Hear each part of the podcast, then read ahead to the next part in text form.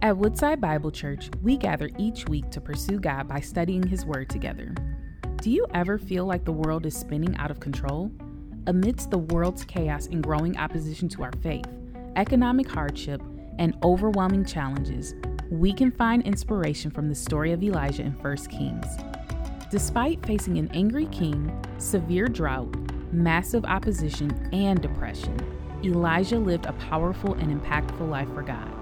Join us for our series Elijah as we learn how the same God Elijah served can use us to live a life of impact for his kingdom.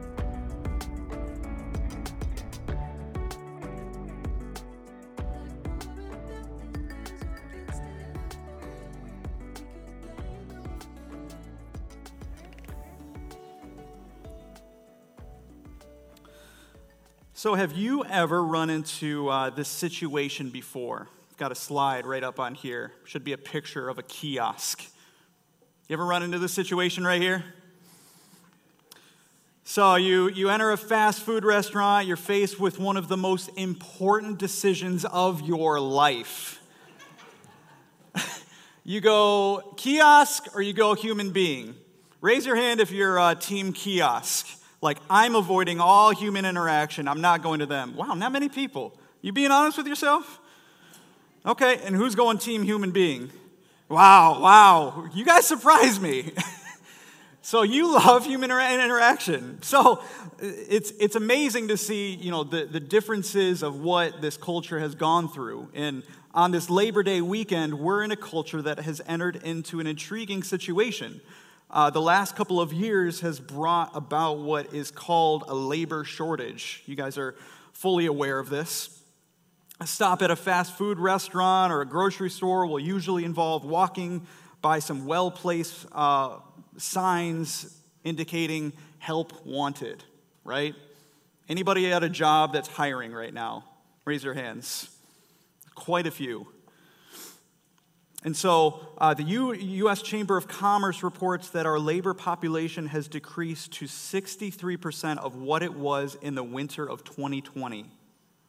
So we end up ordering our food at a kiosk. There's long waits at the waiting room. There's delayed delivery of our products. And the same is true when you drive by the different manufacturing districts, even here in Warren, right? Just pass a sign right over by GM and uh, different businesses over there. Help wanted. We will pay you anything. Please work for us, please. You can almost uh, get interviews on the spot as well. And so we're left with this question are these industries sustainable when there aren't enough people to work in them? Like, what happens when there's no workers? And so, the, the big question also is Does this same concern apply to the mission of God when there's not enough workers? You can take down that kiosk. The mission of God, the mission of God is this He desires that more people from all nations respond to His love and redemption. It's that simple. But how can they believe unless someone tells them? And how should they tell them unless they are sent? That's what Paul talks about in Romans. Is there a labor shortage in the mission of God? As we see of the passing of contemporary leaders of the Christian faith, people like Tim Keller, people like Elisabeth Elliot, people like J.I. Packer, what will happen to the mission of the church? After this generation passes? Is there anyone to pass the baton to in the generations to come? Over these last few weeks, uh, we've been looking at the life and ministry of Elijah, a man like us. Though he was a very he was in a very ungodly culture, right? We've witnessed God's mighty hand at work and all of these stories are found in the Old Testament in 1 Kings, and we're ending out that series today. The book isn't only accounting Jewish history, it could be recorded, it's often said that it is a historical account, but the author writes the history while the nation was in exile and gives evident reasons why they were experiencing God's judgment. Like you would want to know why you were experiencing judgment. And this was the reason. He's giving it in First Kings. You have these rule, the, the rule of these very, very evil kings. And so God provides a prophet to call the king and the people back to the covenant that God established for them. So God calls Elijah to, the, to, to counterbalance the evilest king known to man, King Ahab. These last few weeks, we've seen that Elijah isn't that much different from us. In the last week, we, we learned that God works in amazing ways even when Elijah was in a season of great anxiety and great depression. And so, in one of those low times in Elijah's life, God assured him that this calling continued beyond Elijah's life. It wasn't just because of Elijah, it was going to be extended beyond Elijah. You see, Elijah's focus on life was too limited. God taught him that by raising up another prophet, he would be influencing generations to come. And so this is where we pick up today. So if you have a Bible with you, open it up to 1 Kings chapter 19. 1 Kings chapter 19.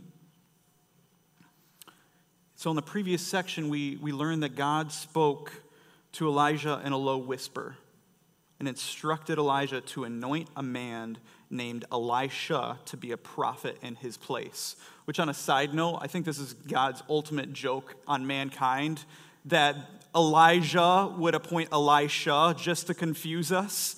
I can't tell you how many times I'm like, was that Elisha or Elijah? Doesn't matter. But he appoints Elisha in this next section. And as we study the closing verses of 1 Kings 19 and conclude the series, we will see that God faithfully calls people to serve in his mission. He faithfully calls you and I. So, the first point today is that God's direction can be trusted. God's direction can be trusted. And we're going to start in verse 19. So 1 Kings 19 19 says this so he departed from there and found Elisha, the son of Shaphat, who was plowing with twelve yoke of oxen in front of him, and he was with the twelfth. Elijah passed by him and cast his cloak upon him. So, this is where Elijah is coming from. He's coming from a serious time of depression that we just went through last week. God visits Elijah and gives him four items of instruction. The first is that he assures Elijah that despite the rampant Baal worship that was happening in the culture that he lived in, God's rule continued over Israel and the surrounding nations. How many time, times in your life, with the culture that we live in, do you wonder, God, are you even there? This is what Elijah is comforted with. God says, I am still here. I am still on my throne. I am ruling. The second is that Elijah continued to have a role to fulfill in God's mission. Like he was still going to play a part. The third is that God instructed him to anoint a man he had chosen to be king over the neighboring nation of Syria and a man to be king over Israel. And then finally, God revealed to Elijah that he had already chosen Elijah's successor as his spokesman, and Elijah was to find and commission him. So there's, there's your instruction go, Elijah. And how does Elijah respond? He left the mountain range of Horeb in southern Israel to fulfill God's assignment. Syria was to the north of Israel, so he was about to literally walk hundreds of miles on foot.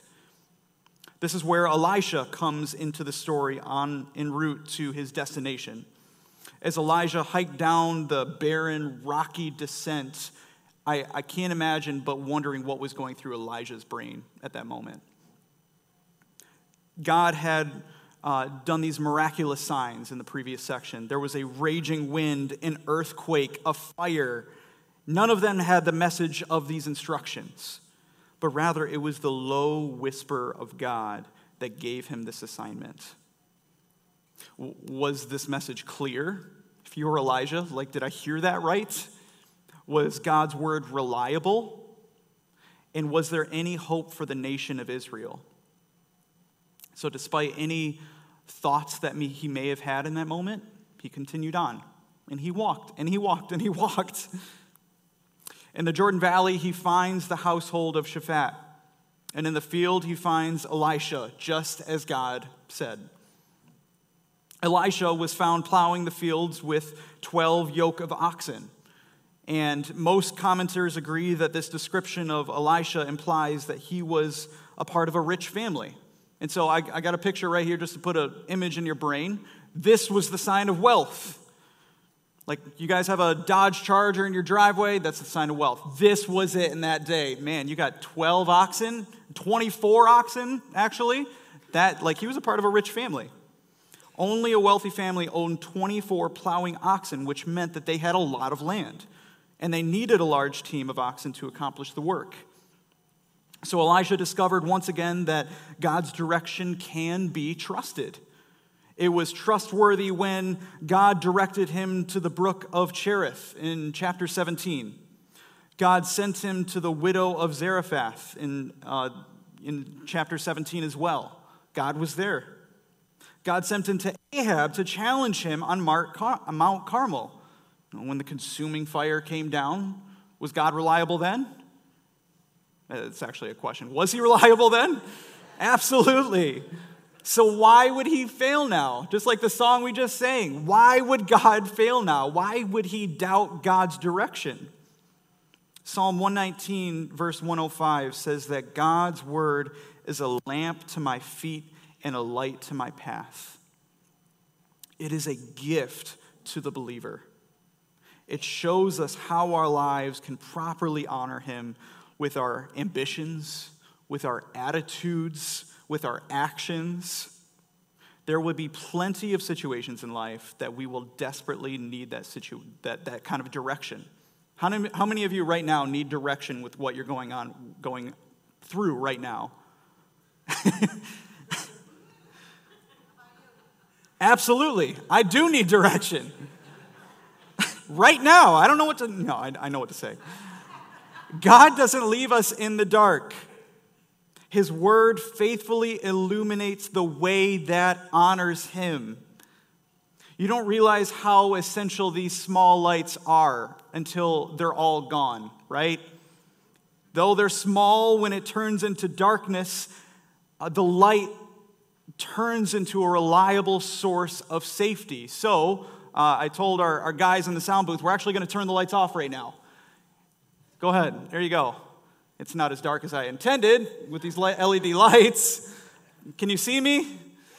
Not as well, right? But with my Illuminator X3000, I've got my flashlight. Anybody ever use a flashlight before? Great. Awesome. So you know what I'm getting at. God's word is a lamp to our feet so that when you are in darkness, you know your direction despite everything going on in the world right now, you have direction. You have a place that you can call home in the safety of the arms of your Messiah. Do you believe that, church? So you've got your lights, you've got your LEDs in your light, whatever it may, your Edison bulbs. You can turn the lights back on right now. I should just continue to preach with the lights off. That'd be great. Though we can't see everything going on, just like in life, the light is sufficient to lean on. The light is sufficient to lean on. God's word is that light, so focus on it. Are you pursuing God's word right now? I found that the more that I do personally, the more I have direction and the less temptation into darkness that tempts me your priorities, your passions will change for the better. So, as the fall schedules begin, set a time and a place to faithfully read and reflect on His Word.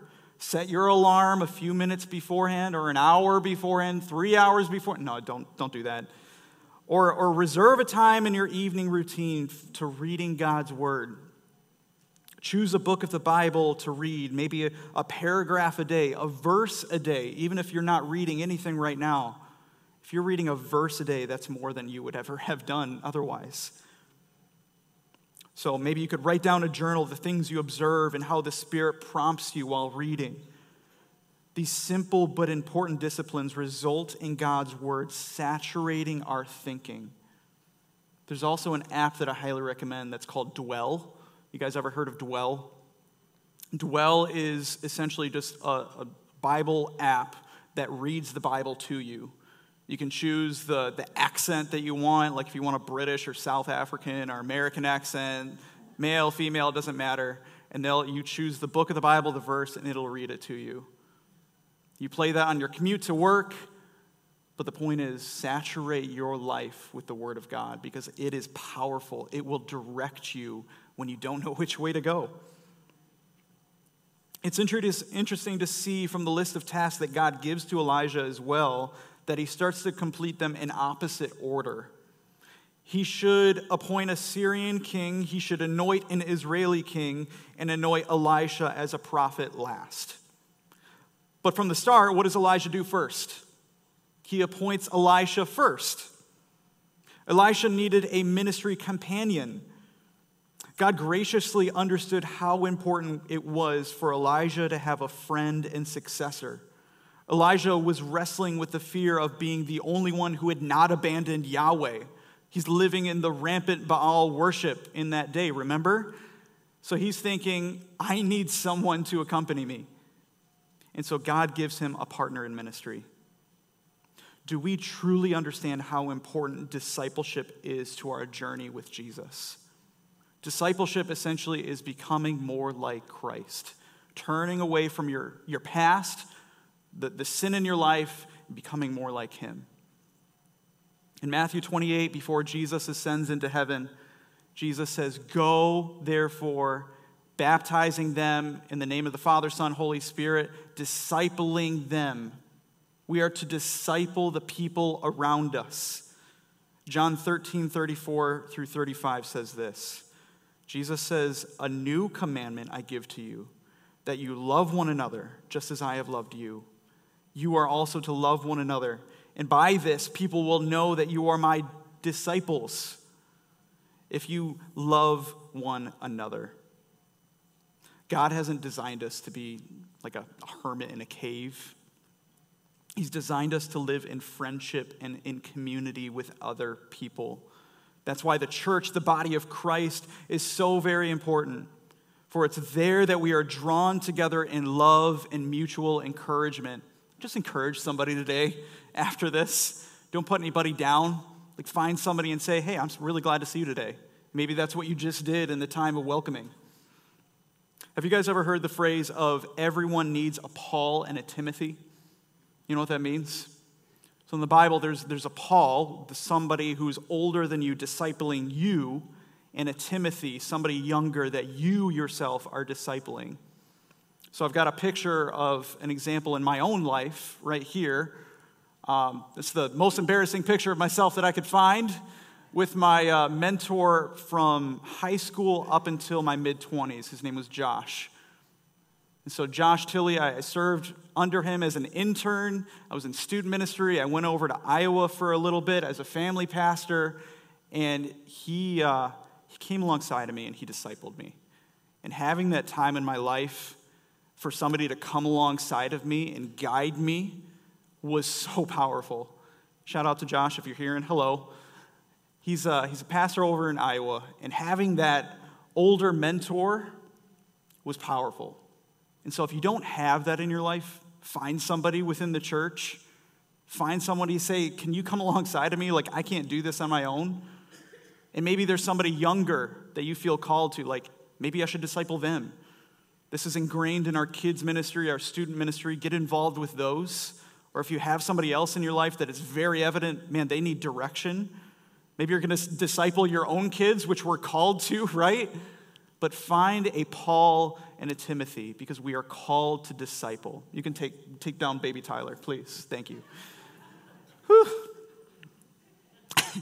and as we watch God faithfully call people to his mission, we see his direction can be trusted. And we also see that God's call demands commitment. It demands commitment. Let's continue in 1 Kings 19, verse 20. And he left the oxen and ran after Elijah and said, Let me kiss my father and my mother, and then I will follow you. And he said to them, to him, Go back again, for what have I done to you? And he returned from following him and took the yoke of oxen and sacrificed them and boiled their flesh with the yokes of the oxen and gave it to the people, and they ate.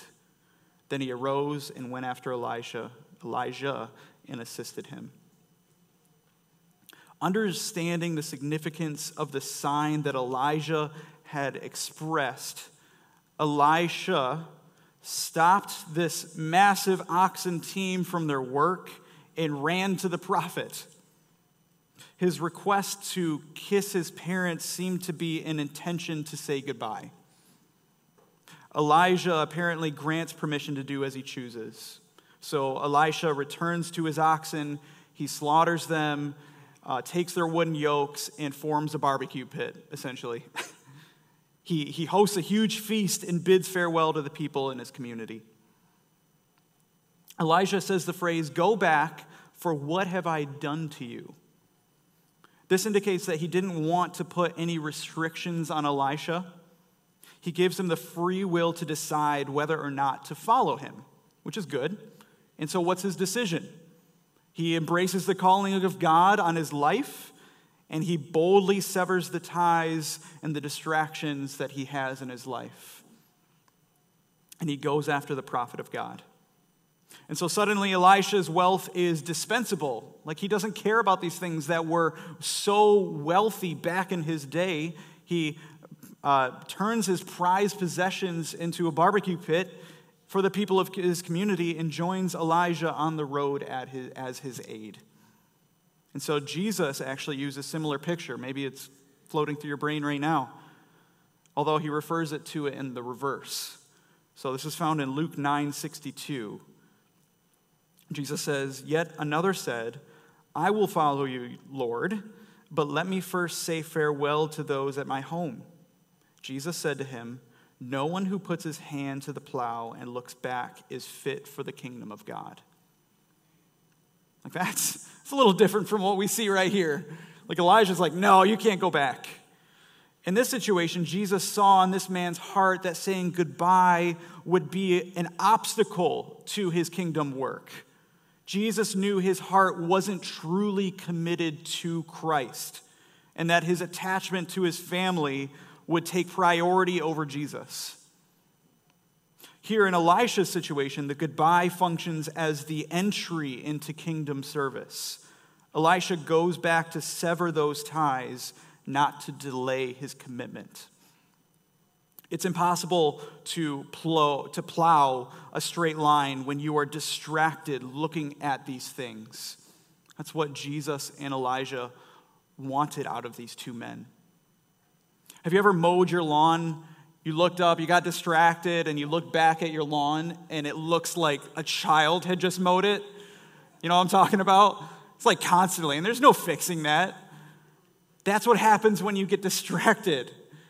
And so he ensured that those distractions were not in place so that his, his vision, his, his eyesight could be on Christ and Christ alone. In the same way, following Jesus while chasing other things to provide lasting satisfaction will keep you from that discipleship. In 1903, a man named William Borden was a man ready to inherit his family's uh, treasures. Like he, he was rich, his family was rich. Instead, he decided to become a missionary. He had taken some of his family's fortune, traveled the world. He saw the need, and he decided to become a missionary instead to, and drop the family business, essentially. And one of William's friends was described as this is what he said of William that he was throwing himself away to be a missionary. William Borden's personal journal entry says, Say no to self and say yes to Jesus every time. No to self, yes to Jesus. So, certainly, we aren't all called to drop everything and go be a missionary at this moment. I'm not telling you to quit your jobs tomorrow or on Tuesday, uh, but move, move towards this area of sharing Jesus within your own life, within where you are. But I, I would be saying, be willing that if God had called you to that kind of missionary work, are you ready? Would you accept the call of God on your life if that's truly what He wanted of you? In big ways and small ways, He may be calling you to do something in this moment. Throughout God's redemptive work in this world, He has called men and women to serve with Him. And anytime someone accepted the call, it involved sacrifice. But guess what? The rewards were far greater, it far outweighed the cost. Jesus, Jesus constantly said, Take up your cross and follow me. Colossians 3:24 says that knowing from the Lord you will receive the inheritance as your reward you are serving Christ. Everything else on this world pales in comparison to the kind of inheritance that you will receive in Jesus. The sacrifice may be small, putting extra energy into making a meal for someone who needs encouragement, that's small, but it still takes effort. Or lending a vehicle to someone who needs it. Maybe the sacrifice will be uh, huge. Maybe it looks like using your week of vacation and your tax refund for a short term missions trip. Like, whoa, Tyler. oh, no, that's not me. You never know. A commitment to God's call may look like stepping away from a dating relationship, pulling you away from your walk with God, or stepping away from a career to pursue full time ministry. God's call will require commitment. God's question is Are you willing? His mission will come with resistance. It will involve sacrifice, but there is greater joy in saying yes to Christ and no to self. And in this moment, the greatest decision you could ever make is not God's call to the Himalayas or across the sea, it's to Himself. That if you haven't accepted Christ as, your, as, his, as the one and only Savior, like now is the moment. He is calling you to Himself. He is calling you to put aside the sin and the mess in your life and follow Him. The call of salvation is right now. You may never know when your last breath will be, and so God calls you to Himself, knowing that He is able to save you from all sin. He's able to forgive everything in your life, and He says, Please follow me. He won't, he won't force it. He invites you, and all you have to do is accept that call. And when you receive that call, when you accept it and receive that free gift of salvation, you can ask anybody in this room who belongs to Christ. The cost far outweighs what will we get. We're going to get so much, and it's in Jesus. It's not like the heaven is, is the reward, it's Jesus is the reward. Here you go, there's the excitement. so, God faithfully calls people to his work.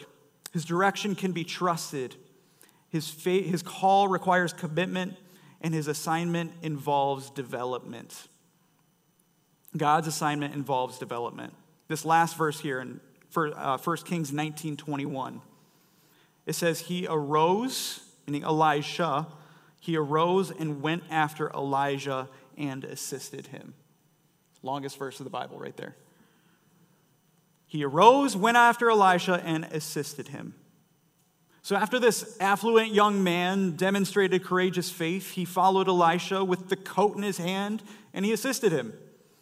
It says he assisted him. This means that he uh, served him. He, he maybe used to describe the servants at the table most frequently maybe described to involve those who were served in the tabernacle, caring for the furnishings, maybe.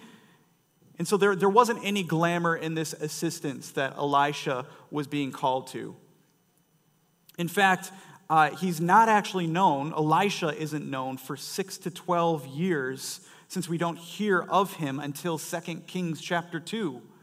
So he's called in this section and he truly isn't known as a prophet of God for about six to 12 years. Years later, after Elijah's departure, he was called from a co- coalition of kings because they wanted direction from one of Yahweh's prophets. And so another servant knew of one available, and he said, Elisha, the son of Shaphat, is here, who used to pour water on the hands of Elijah. That was his reputation who used to pour waters on the hands of Elijah. Elisha used to plow fields. Then God called him. He poured water on Elijah's hands. Like, this is not an extraordinary calling that he was called to right here.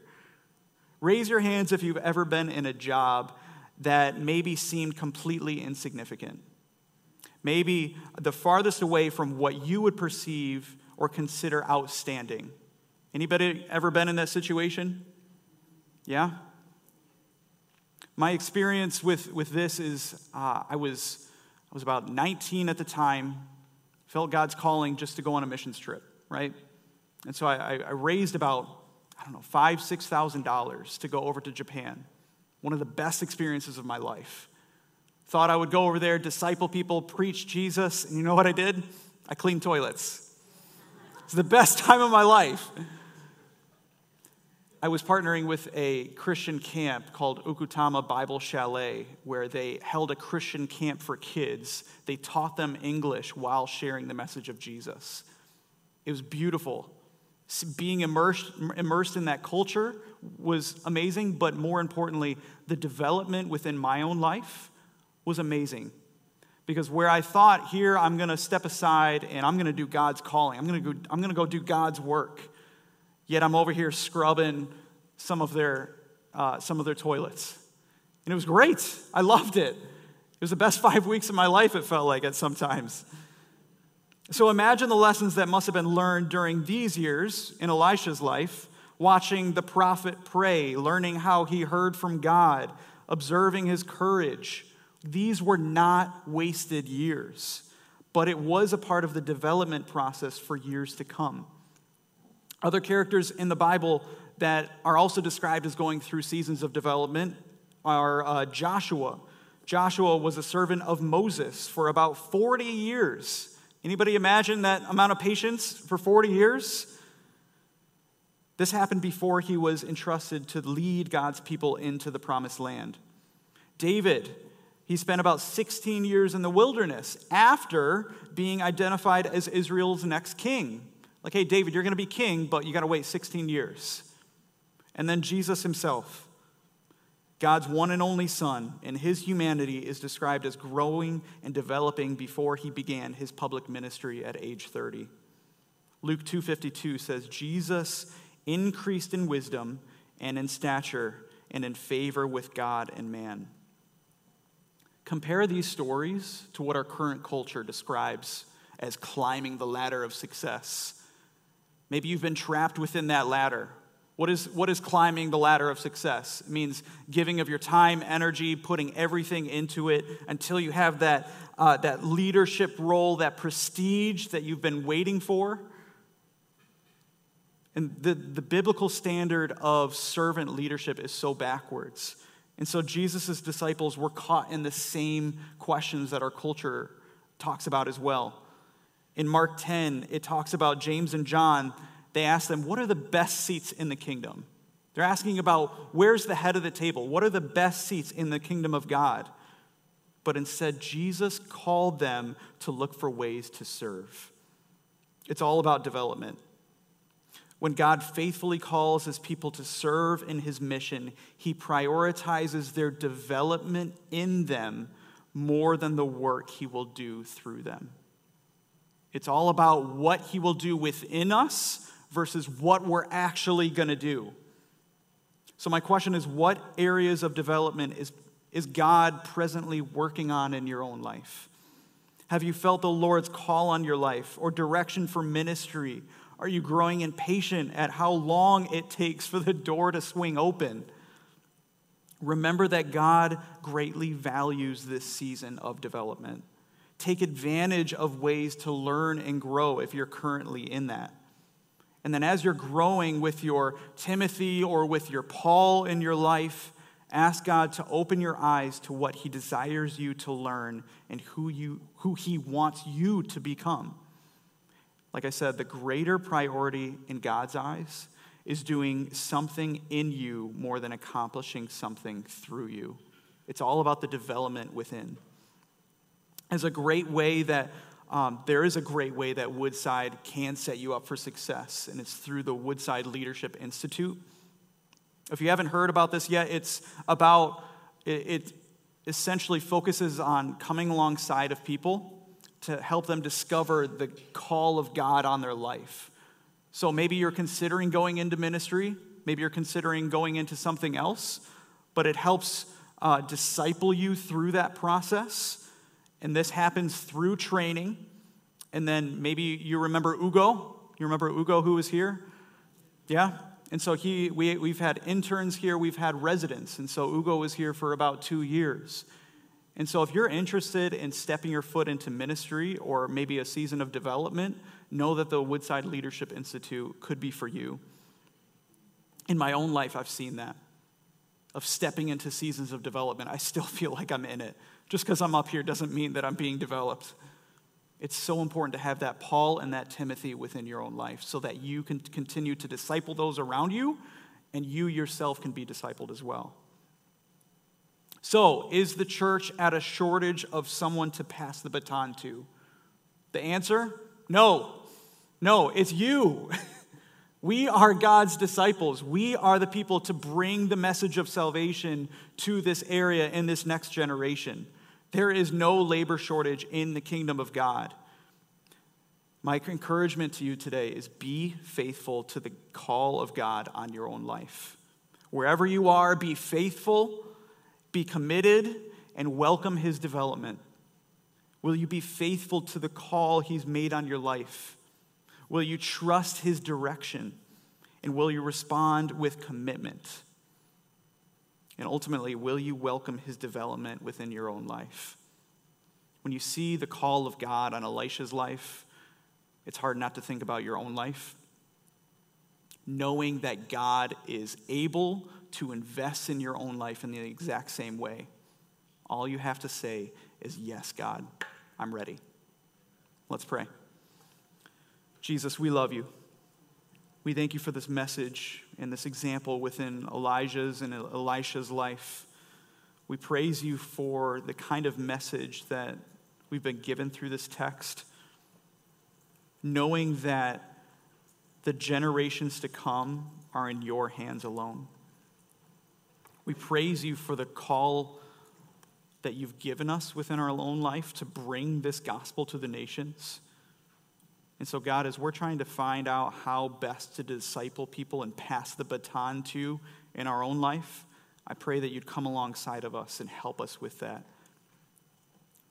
Lord, please place people in our lives that we can invest in, that we can find people who can disciple us. We haven't arrived.